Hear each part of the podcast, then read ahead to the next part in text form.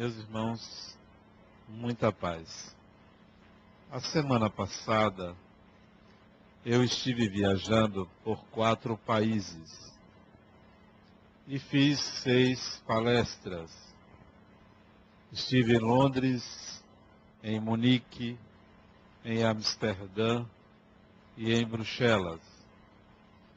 Conversei com pessoas, atendi pessoas, e essa tarde de quinta-feira, eu estive num hospital para visitar uma pessoa doente.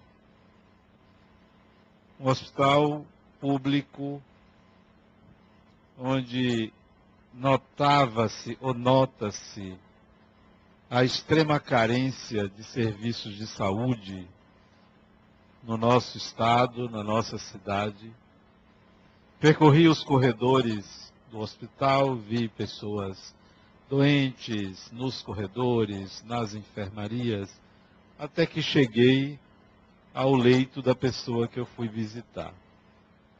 E estava conversando com ela quando me lembrei dos países que visitei, das pessoas que conversei, e vi que não há diferença no ser humano.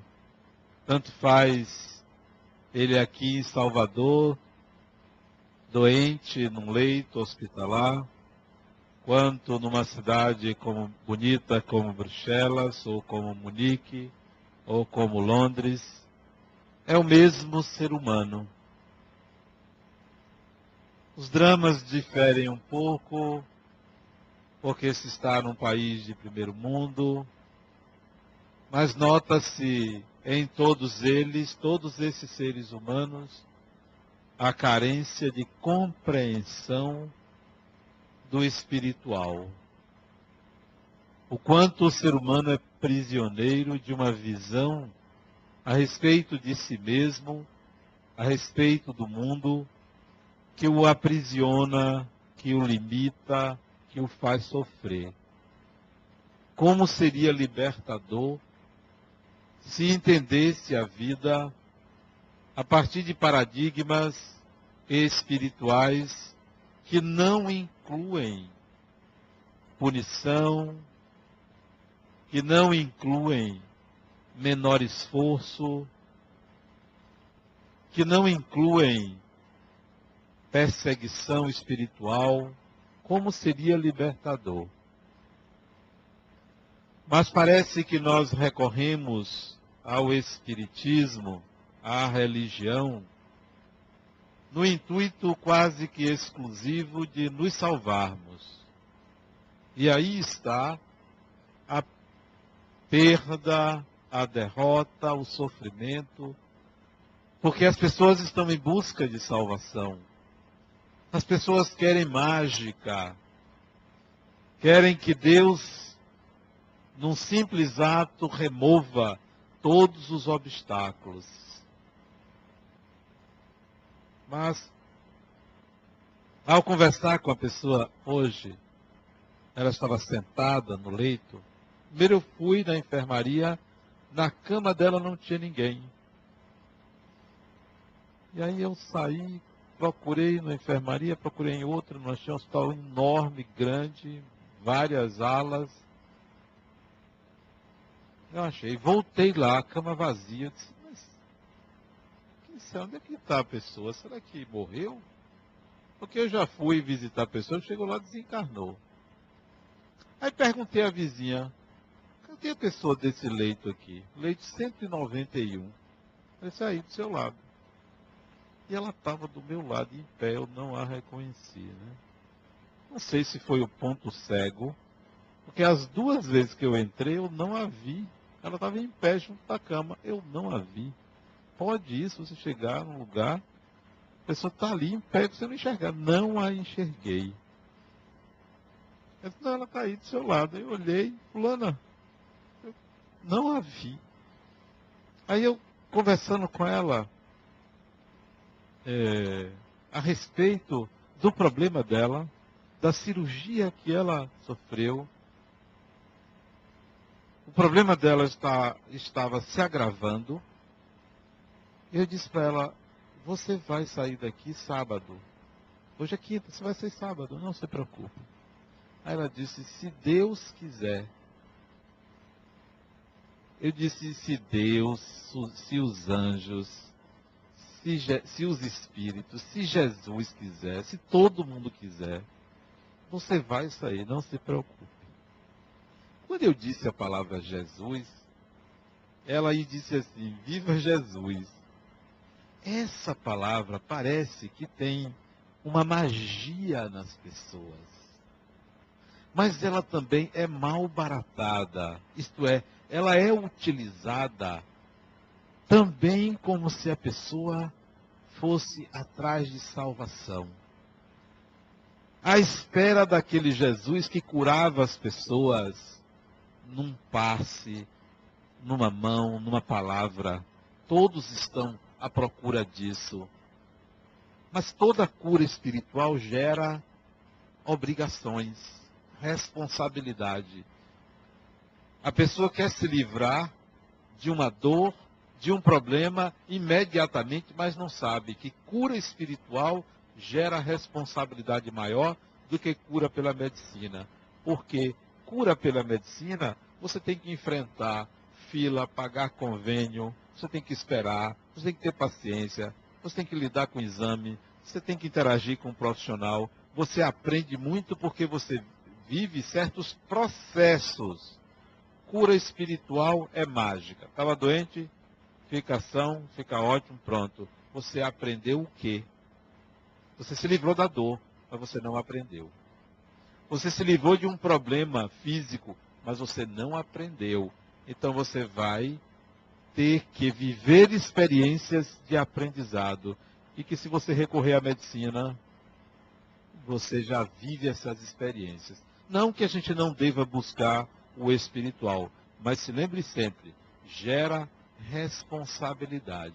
Então, o nome Jesus é usado com tanto poder como o nome de Deus nós não utilizamos como alguém que perseverou, autodeterminado, decidido naquilo que queria, enfrentou os seus algozes, perdoou. Não, isso nós não nos lembramos. Nós queremos que ele resolva sumariamente, porque você tem fé, porque você recorre ao nome dele, porque você faz promessas, por uma série de motivos, você esquece a mensagem dele, a trajetória dele, e você só quer o resultado. Todo mundo quer o resultado. E assim vive uma vida alienada, ou alienado de si mesmo à espera de um milagre. À espera de um milagre. Como se a própria vida não fosse um milagre, porque a vida humana é algo inexplicável do ponto de vista científico, filosófico, o que for. A vida em si. O organismo não, o organismo é explicável, mas a vida é inexplicável.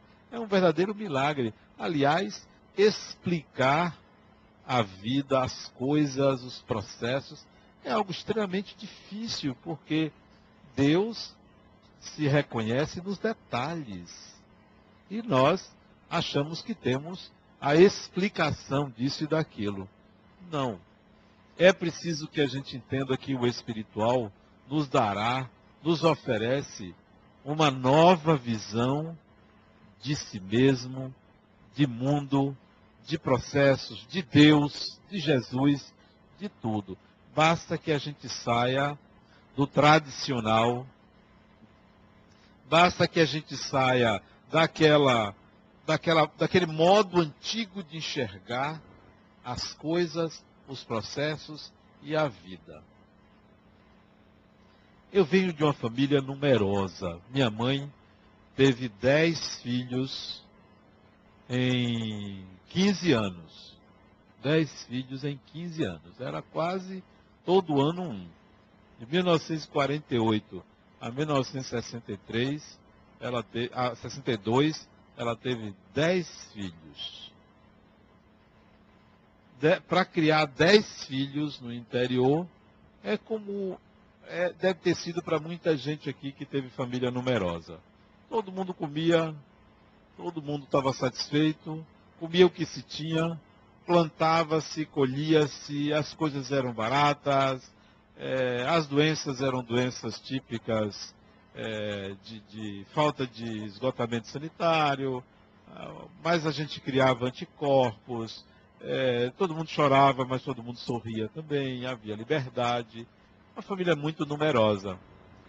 Não tive, já disse aqui, uma educação religiosa, o que foi para mim uma bênção muito grande. Não tive uma educação religiosa. Parece até é, que eu estou falando que é um mal. Não. Pode se tornar um mal se se aprisiona o espírito. Numa crença cega e numa forma de entender a realidade ultrapassada, não moderna, não livre. Eu fui criado sem essa crença religiosa. Eu e meus irmãos. Ninguém entendia muito de religião. Todo mundo batizado, todo mundo fez primeira comunhão, todo mundo pelo menos foi à igreja duas ou três vezes na vida, no interior, já era muito. Porque as igrejas também, onde eu nasci, andavam muito vazias. Se vocês querem saber, há um declínio muito grande da busca pela religião católica, há um crescimento muito grande da busca pelas religiões pentecostais. Inclua aí, fora das pentecostais, uma busca muito grande no mundo pelo islamismo, que não é pentecostal. Mas as religiões pentecostais no Brasil estão dominando, estão crescendo, enquanto há um declínio do catolicismo, um declínio natural por falta de aproximação com a natureza humana, com a, os anseios humanos, com as buscas humanas. Então, na, na, cidade onde eu nasci, as igrejas andavam, as igrejas não só tinha uma igreja, andava vazia. Não havia muitos fiéis, a não ser os mais pecadores. Né? Os mais pecadores iam à igreja. É como no centro espírita, a maioria são os obsidiados, né? Os obsidiados vêm. Chega aqui, deixam os espíritos que os obsidiam e vão embora mas alguns levam o que não trouxe. Tem alguns que carregam os espíritos. Tem uns que ficam ali fora só esperando ver quem eu vou acompanhar hoje, né? Aí ponga naquele assim que está mais perturbado, ele ponga esse aqui. Pensa que isso é brincadeira? Há espíritos que vão à casa de vocês para conhecer. Claro. Vem, vem aqui bonitinho, tal, todo é, roupa de ver Deus. Esse aqui eu vou conhecer, né? Esse aqui eu vou conhecer. Ela vem de sapato alto, tal, toda bonita, cabelo escovado. Esse eu vou conhecer. Aí vai na casa da pessoa. Claro que existe isso. Lógico, né? Não está sendo visto e vem de carro, né? Você está ali, vai de carro para a casa da pessoa, né? Tem isso também. Mas voltando à minha mãe. Foi uma bênção. Minha mãe sempre foi uma mulher muito, muito decidida, muito autoritária. Sempre foi. Todo mundo lá em casa tinha medo dela até meu pai. E ele era militar, mas eu acho que era quem mais tinha medo dela era ele. E a gente acompanhava. Eu confesso que eu tinha medo de minha mãe. Eu perdi o medo dela, assim, como pessoa, depois que ela desencarnou. Mas até ela estar encarnada, sério, eu não sei o que é isso. Eu ia na casa de minha mãe, eu chegava assim devagar, tal, me aproximava, ela sempre estava no quarto dela, é, eu sentava assim, dava um beijo nela, oi minha mãe, tudo bem. Mas não, não me aproximava muito não, porque eu tinha medo de algum carão, de ela reclamar alguma coisa. Mas porque tudo que ela dizia era verdade. Que negócio impressionante. Minha mãe não falava bobagem.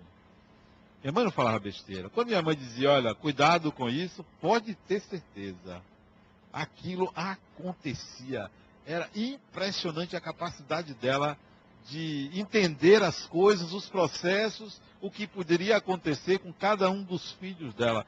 Ela conhecia todos os filhos dela. E sobre religião, ela não encaminhava, mas recomendava aos filhos que rezassem, né? Que se lembrassem de Deus. Recomendava. Mas nenhum dos filhos ligava para isso. Nenhum. Tinha um filho que desse gosto assim, ó, minha mãe. Eu hoje fiz uma Ave Maria, um Pai Nosso, que nada. A maioria não seguia. E quando um filho dela resolveu ser espírita, aí que foi a morte, né? Ela quase que perseguia esse filho. Mas depois ela reconheceu, foi ótimo. Mas eu me lembro de, de minha mãe nesse momento, pra, é, por causa do Dia das Mães, ela já não é mais minha mãe, ela está desencarnada, já não é mais minha mãe. Né? Deixa de ser mãe da gente quando desencarna. Pode até considerar, mas não é mais. Nessa idade de vocês, ninguém aqui precisa mais de mãe. Precisa de alguém que cuide de vocês como vocês querem que Deus cuide, né? Liberte a mãe de vocês para não ficar traindo a mãe de vocês. Até tem pessoas que tem um prazer mórbido quando fala de mãe. Minha mãe desencarnou, ela teve um câncer. E foi assim, cinco meses durou a doença dela, ela desencarnou. Até durou muito a doença. Ela devia ter desencarnado um pouquinho antes, talvez um mês ou dois, mas prolongou-se por cinco meses. Não acompanhei a doença dela, porque ela não morava comigo, morava com minha irmã mas ia visitá-la toda semana, ia visitá-la, porque me considerava alguém muito ligado a ela e ela gostava quando eu visitava ela, dava um passe nela, era ótima a nossa relação. Mas tem gente que tem um prazer mórbido com relação à mãe. Olha a situação. A pessoa cuida da mãe doente durante X tempo. Um ano, dois anos, cinco anos, dez anos cuidou da mãe, a mãe doente. Quando chega no dia das mães ou perto, a pessoa chora e diz assim: a mãe já desencarnou, né? a pessoa chora e diz assim: Poxa, o ano passado eu estava com minha mãe, no dia das mães. Abracei ela, como se isso fosse uma coisa maravilhosa. Abracei ela, choramos juntas. Como foi bonito o Dia das Mães. E hoje ela não está aqui, Adenauer. Eu diria o quê? Que egoísmo. Para você que era filha, foi um bom dia das mães. Mas para ela, ela estava doente. Não seria melhor que ela estivesse saudável no Dia das Mães, alegre e sorridente, não se esqueça que para ela, ela estava doente. E a felicidade de quem está doente não é abraçar um filho, não, é ter saúde. E ela não tinha. Que prazer é esse? Ah, minha mãe tá, estaria viva aqui agora, doente? Melhor desencarnar. Não, não pense assim, não. Pense em sua mãe. Que é isso, meu Deus? Não é um celular, isso é um telefone público, né? Pode reparar que é de mulher. É um negócio impressionante. E está na bolsa. E ela quase nunca acha, entendeu? E geralmente quando a gente fala, ela fica vermelha. É assim. Não. A pessoa está doente. Que dia das mães é esse? Dia das mães tem que ser um dia de alegria. Se está doente, a melhor alegria que você pode dar é fazer uma festa para sua mãe. E não chorar e lamentar. É fazer com que ela se sinta alegre naquele dia. Embora seja convencional, todo dia é dia das mães, mas é um dia dedicado àquilo. Então, lembre com alegria. Se está desencarnado, foi sua mãe foi. Porque o espírito se liberta dessa função. Já pensou? Desencarnou, ainda está tendo que cuidar de marmanjo que ficou? De quem ficou? Ainda está tendo que se preocupar e querer resolver os problemas de quem ficou. Tem gente que ficou e pede a mãe e ao pai para resolver os problemas da terra. Olha que egoísmo. Não, minha mãe, eu não quero que você se meta nos meus problemas, são meus. Quanto mais você se envolver, pior para você e pior para mim. Não, tem gente que fica chamando. Venha resolver. A outra disse, eu espero que minha mãe, que desencarnou, a mãe dela desencarnou com uns 20 anos, eu espero que minha mãe esteja aqui para me consolar. Eu disse, eu espero que não, não tem mais o que fazer. Não é mais sua mãe, criatura, a pessoa já foi. Ocupou essa função. Não é mais sua mãe, não é mais seu pai. Vai retornar lá adiante, pode ser até que venha a ser sua mãe e seu pai, mas vai ter que esperar muito por você de novo. Epa, que escravidão é essa? Não, nossos pais retornam como nossos filhos ou como nossos netos ou bisnetos. Não são mais. Uma ou outra vez repete. Por que não diz assim? Tomara que meu marido reencarne novamente para a gente ficar junto. Não diz. Pensa em outro, para variar. Agora a mãe e o pai quer que seja o mesmo. Não pode, não é assim que funciona. Agora, marido e mulher pode ser que volte juntos, né? principalmente se a separação não foi boa. Atrai. Se a separação foi litigiosa, ex-marido costuma voltar como irmão. Ex-marido, ex-mulher como irmão, como ficante de outra encarnação. Então, resolva Separar-se é uma arte. Então, voltando à mãe. Não. Se sua mãe desencarnou, já foi. Que bom. Foi. Passou o tempo. Dê até logo. Até logo, minha mãe. Que bom. Obrigado pelo período que você esteve aqui me ajudou. É a mesma coisa que uma mulher. O filho ou a filha já se emancipou, quer interferir na vida dos filhos que já se emanciparam. Não, você pode ser um consultor, um assessor, mas não querer interferir. Já viu mãe decidir quem é que deve ser a nora ou a esposa de seu filho? Isso é do século retrasado. Ah, essa mulher não é para você. Problema dele que vai ter que aprender a escolher a pessoa adequada. Não é a mãe que tem que escolher ou aprovar. Não, vou aprovar. Nem ela querer aprovar, nem o pai querer aprovar. A escolha dos filhos são adultos. Passou de uma certa idade, a gente não pode dizer, ó, você vai ter que fazer isso nós precisamos libertar nossos pais das tutelas postergadas. Homens com 30 anos ainda querem que os pais resolvam suas vidas. Ou mulheres também querem que a mãe ou o pai ame, dê carinho, acolha, ajude, ajude seus pais, dê alegria a seus pais. Mas tem um limite essa tutela, essa proximidade, né? Quanto mais próximo, mais dependência. Da mesma forma que a gente faz com os nossos pais, principalmente com a mãe, a gente faz com Jesus, a gente faz com Deus. Nós queremos que eles resolvam. Admito até que, num determinado momento, a gente possa recorrer à ajuda de pai e mãe.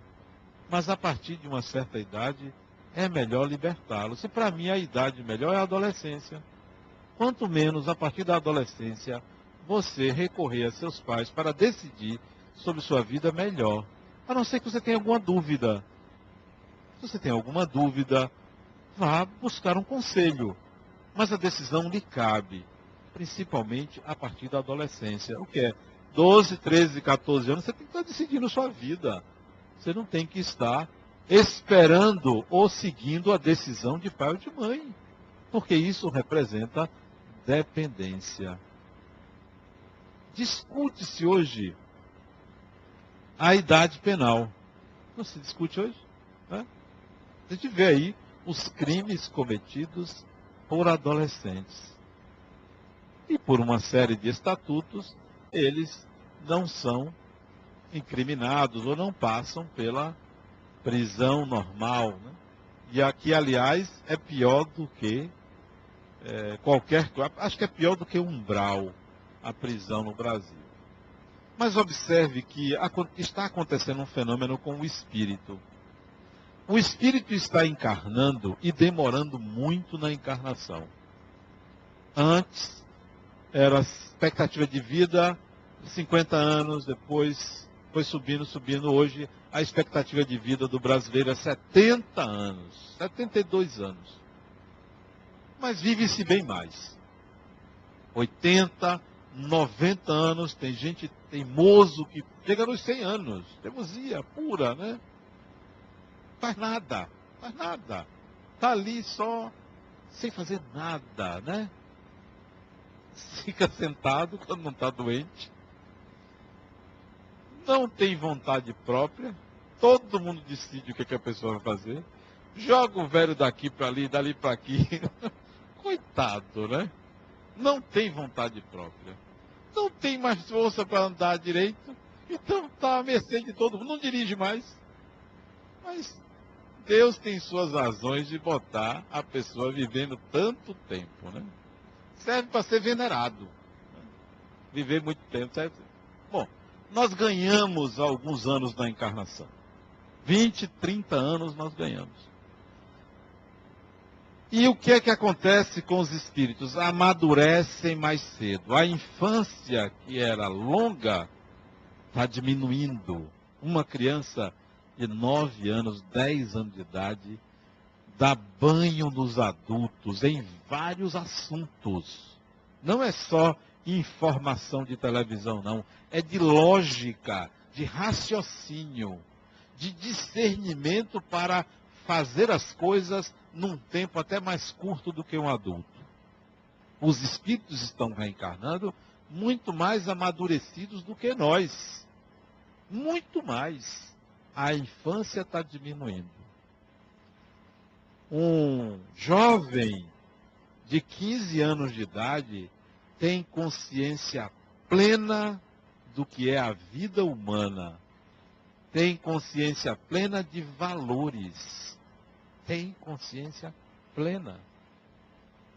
Então, nós precisamos enxergar o mundo não com o olhar de dois séculos atrás, mas com as transformações que estão acontecendo no mundo. Tanto para trás quanto para frente. Eu não posso mais olhar a sociedade como se ela tivesse carruagens eu não posso mais olhar a sociedade como se nós envergássemos lençóis brancos, roupões brancos na sociedade, não. Hoje o ser humano tem direitos. A singularidade está presente. Nós vemos massa de manobra de governantes, de ditadores. Hoje você vê o direito da pessoa. Cada ser humano tem direito. Hoje não importa mais se ele é desta classe ou daquela classe. Há direitos. E as pessoas estão aprendendo a exercer esses direitos. Veja como a nossa sociedade tem sido litigante. O quanto o cidadão está na justiça. O quanto o cidadão requer. Para você, eu já fui num banco. Lá na calçada, o, o hospital que eu fui, o de Irmã Dulce. Na calçada eu fui num banco. Para fazer um depósito. Estacionei o carro, a moça me cobrou três reais. Olha, três reais. Ela ainda disse assim, se o senhor pagar dois, eu não boto a cartela. Eu disse, não, moça, mas é três reais. Dois, nós estamos lesando alguém. Ela olhou assim para mim, porque ela queria que eu desse menos a ela, ela ficaria com dinheiro e não botaria a carteira. Disse, não, moça, é três reais esse dinheiro, é dinheiro público, é para todo mundo. Ela acho que ela não entendeu bem não, sabe?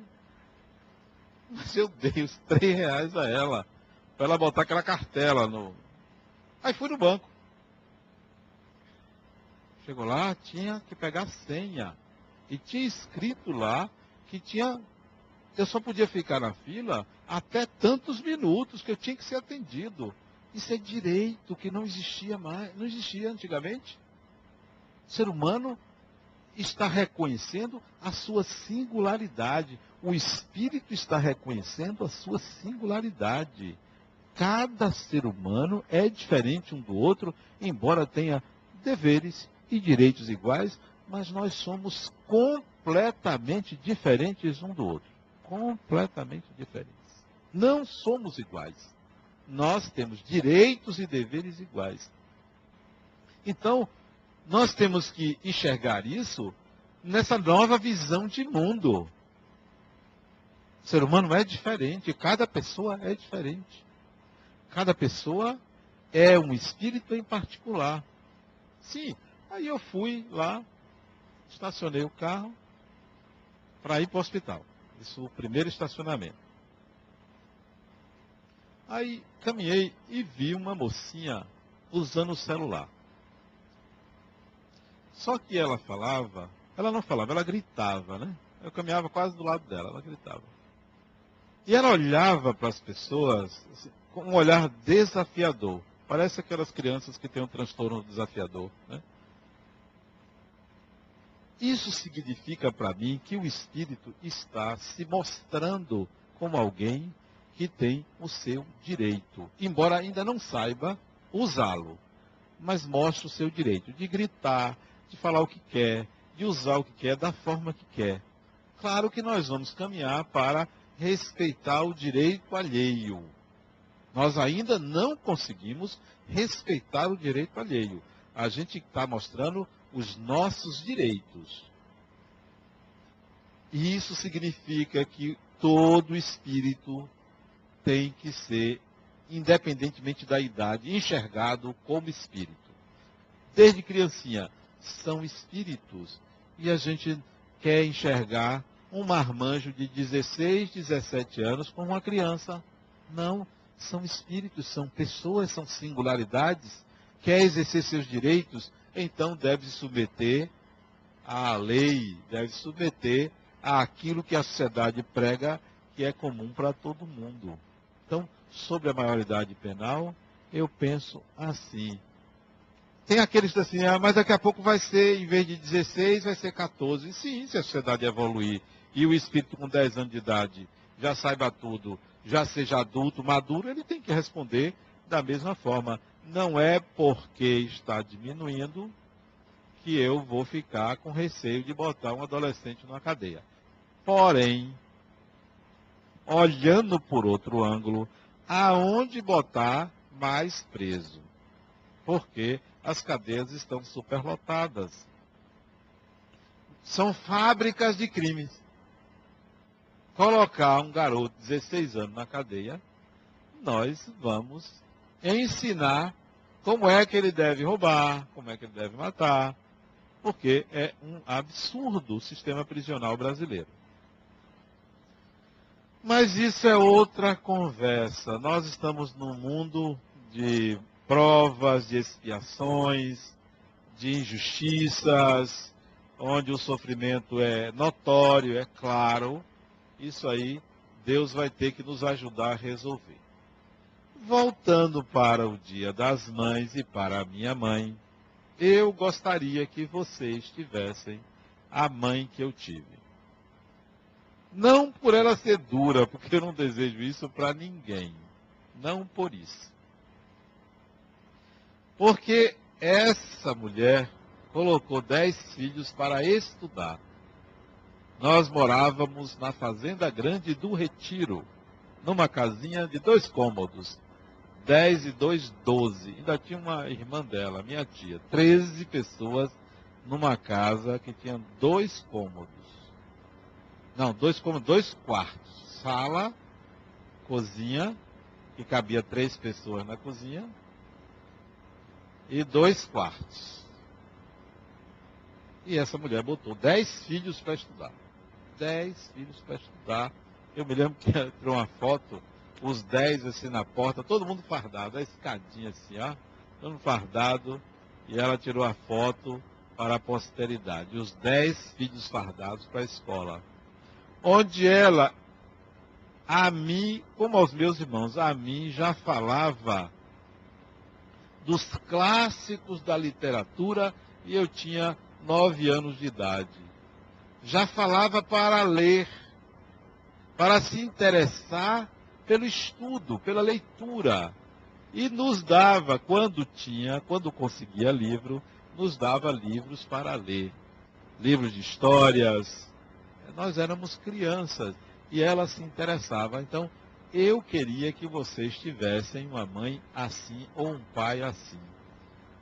No meu tempo, isso era valioso, por quê? Porque nós não tínhamos as facilidades que tem hoje. Não tinha shopping para ir. Não tinha as ofertas, que eu acho maravilhosas. Não acho ruim, não. Mas nós não tínhamos essas ofertas. Não tínhamos o videogame, não tinha computador. Televisão tinha, mas tinha horário que passava, tinha horário que não passava e a televisão era meio embaçada. Né? Eu me lembro que lá em casa chegou televisão colorida, era uma, um filme que, que minha mãe botou, as três cores assim na frente. Foi?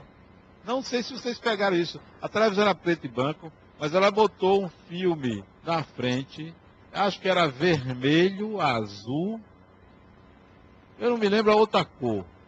E a gente via colorido. Era maravilhoso, via colorido assim, né? Porque a televisão era, era muito antiga, né? Era de segunda mão, não tinha as facilidades de compra hoje. Isso era maravilhoso. Mas essa pessoa, esse espírito a quem eu agradeço, ele, esse espírito que foi minha mãe, teve a, a, a, digamos assim, o prazer de impulsionar outros espíritos para é, estudarem, para se encaminhar na vida. Se não alcançou sucesso, isso não é problema dela. Vocês, mães, que veem seus filhos não alcançar o que vocês desejam, não é problema de vocês. O de vocês é querer e fazer o melhor por eles. Se eles não alcançam, não se sintam culpadas ou frustradas porque antes de serem seus filhos, são filhos de Deus. A responsabilidade é de Deus que os gerou. Não é de vocês que pariram nessa encarnação. Não. Não se frustrem por um filho. Se frustrem se vocês não fizeram a sua parte. Sintam-se responsáveis se não fizeram a sua parte. Mas se fizeram, fizeram o que lhes cabiam. Então, não se sintam frustradas. Se um filho ficou doente, se um filho é especial, se tem um filho ou uma filha com Down, ou esquizofrênico, ou com qualquer outro transtorno psíquico grave, não. São espíritos. Nesta encarnação, tem esse problema numa próxima, poderão não ter. E poderão não ser mais os seus filhos. Não se culpem pelos filhos nascerem com transtornos psíquicos ou com problemas físicos. Tem muitas mães que não são responsáveis pelo karma dos filhos. São voluntárias para cuidar daqueles filhos. Voluntárias. Não. Ah, mas tá assim porque foi a causa, foi você que causou, e aí tem um filho especial. Não. Não entre nesse raciocínio trágico, kármico, absoluto. Não. Eu me lembro de Santos Dumont. Santos Dumont, ele desencarnou, suicidou-se, reencarnou tetraplégico, lá no Rio de Janeiro. os pais dele, dessa encarnação, foram convidados se aceitariam ser pais dele. Sem nenhuma relação com ele. Apenas para ajudar aquele espírito. E eles dois aceitaram. E nasce Santos Dumont, filho deles, tetraplégico lá no Rio de Janeiro. Desencarnou com 16 ou 17 anos. Já desencarnou. Já voltou. Desencar... É, encarnou tetraplégico por conta do suicídio cometido. Mas a responsabilidade dos, das, das, escolhas de Santos Dumont não foram desses pais. Muitos pais são missionários e têm filhos problemáticos. Eu tiro por minha mãe. Teve dez filhos, nove problemas. Nove. Nove problemas, né? E não era ela responsável por esses nove problemas. Vocês estão rindo porque eu não entendi por que estão rindo, né? É porque tem que sobrar um, né? Um tem que sobrar, né? Sobrou. Não, não fiquem, não se sintam culpados se seus filhos não são dignos de vocês. Não se sintam culpados se seus filhos não são tão inteligentes quanto vocês. Não se sintam culpados se seus filhos não têm os valores que vocês têm. Seus filhos são espíritos, são pessoas. Vem porque a evolução se dá pela reencarnação. E reencarnar, uma pessoa tem que vir por dentro de outra. Não tem outra forma ainda não está no tempo de você botar uma moeda e sacar uma criança numa máquina. Ainda não. Talvez no futuro vá ser assim, né? Você passe e tire, né? Não. Ainda tem que vir por dentro de alguém. Portanto, nós temos que colaborar com a evolução de outro espírito. Mas ninguém é dono de nenhum espírito. Ah, esse é meu. Não, não é seu, criatura. Você pariu nessa encarnação, mas você não é dono de coisa nenhuma. Você deu a sua contribuição, deu a sua cota, deu a sua energia, mas é outro espírito. Futuramente talvez inverta, porque ele foi pai ou mãe, poderá ser seu filho. E assim, excessivamente, nós ajudamos uns aos outros. Reencarnamos aqui e ali no meu caso particular, eu sinto que eu reencarnei filho de minha mãe para acompanhá-la. Porque eu tinha interesse de nascer ao lado daquela pessoa. Por algum sentimento que eu identifico como um sentimento de amor. É assim, a gente vai seguindo, vai atrás. E tem gente atrás da gente. Tem gente que reencarna porque quer a nossa presença, quer estar conosco. E tem gente que ninguém quer. Tem. Tem gente que é tão ruim que ninguém quer como filho, como pai, como mãe, como irmão, como ninguém quer. Esses demoram para achar os seus afetos, reencarnam em encarnações acidentais reencarnam desconhecendo quem foi pai e mãe. Não tem o afeto senão o instinto natural, materno e paterno, quando tem. Às vezes são até rejeitados pelos pais, até pela mãe, porque são espíritos que não criaram vínculos, que não souberam amar, que não aprenderam a gostar de ninguém. E aí não merecem o amor de uma mãe. A mãe abandona cedo. Se alguém aqui esteve nessa condição de não ter tido direito a ser amamentado, nutrido, alimentado pela sua mãe biológica, por qualquer razão, desconfie de si, não da mãe biológica, que porventura tenha abandonado. Desconfie de si. E para que isso não aconteça numa próxima encarnação, aprenda a amar as pessoas, aprenda a doar-se às pessoas, aprenda a se dar ao outro, aprenda a ser mãe, aprenda o materno. Porque para ser mãe, não precisa ser mulher ou parir, não. Essa pessoa que eu fui visitar, ela fez uma cirurgia e teve, ela tem 30 e poucos anos. 30 e pouco, né? Ela já está meio agastinha. Ela tem mais, tem mais.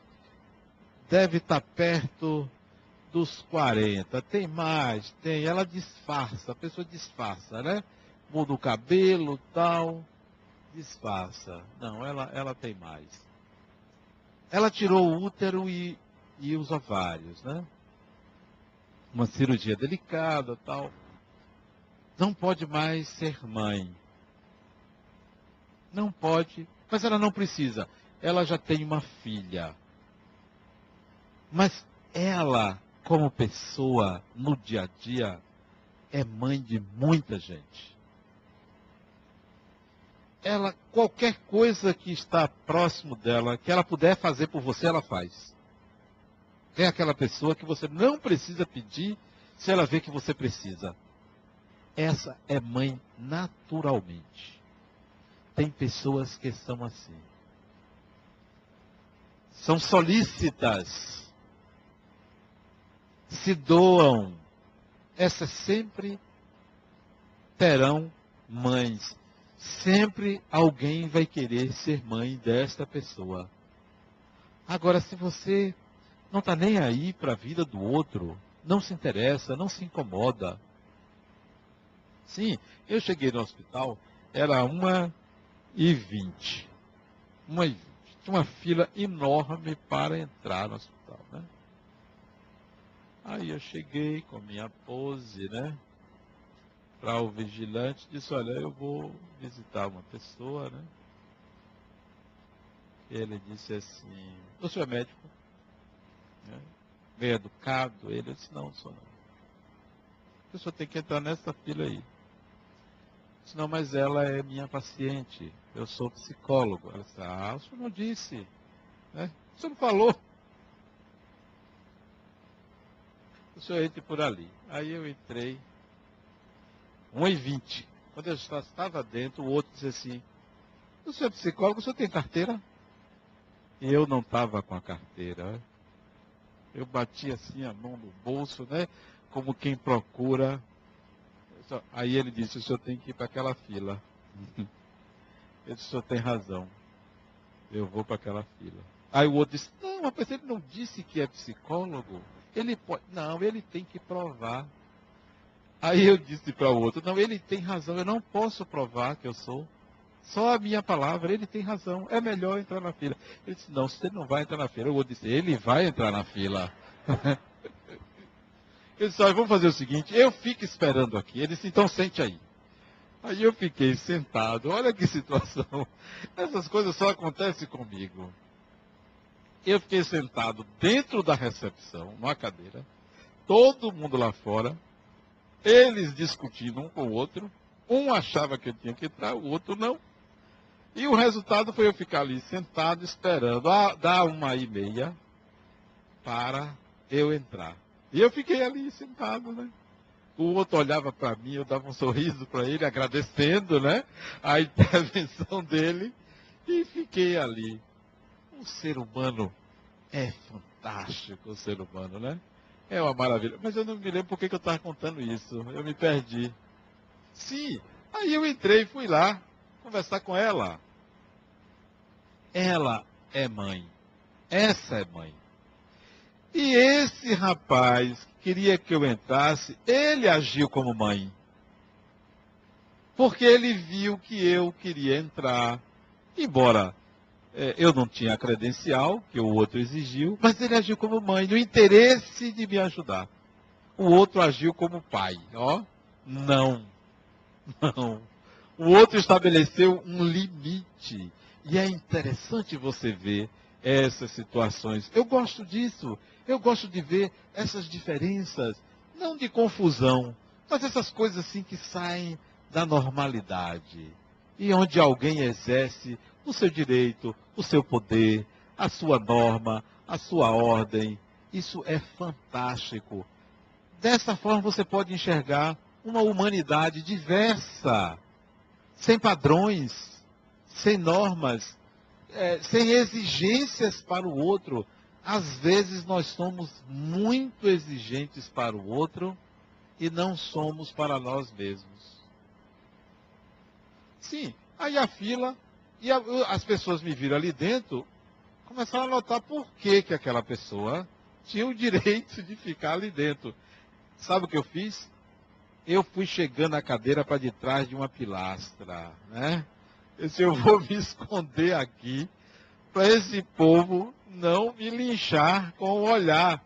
Porque o espírito lincha o outro com o olhar. Manda energias negativas para você. Eu aí puxei a cadeira para trás de uma pilastra e fiquei de ninguém me via, nem eu via ninguém. Eu ficava olhando para o guarda, só olhando para ele, né? Para o que era solidário comigo. Gente, procure uma forma amorosa de conversar com as pessoas, de lidar com o ser humano em pleno exercício profissional. Em pleno exercício profissional, ninguém precisa, ninguém merece a sua cara feia, ninguém merece a sua estupidez. Sua quer dizer nossa, né?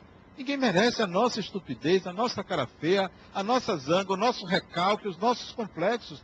As pessoas estão à espera de quem sorria de quem lhes dê uma atenção, um cuidado. Isso é ser materno. Então, no dia das mães, domingo, procurem agir com maternidade desde que acordar. E tentem fazer com que isso aconteça nos dias subsequentes daqui para frente, porque isso faz bem ao espírito e isso ajuda a nossa sociedade a melhorar ajuda-nos a sermos é, espíritos mais adiantados. Muita paz.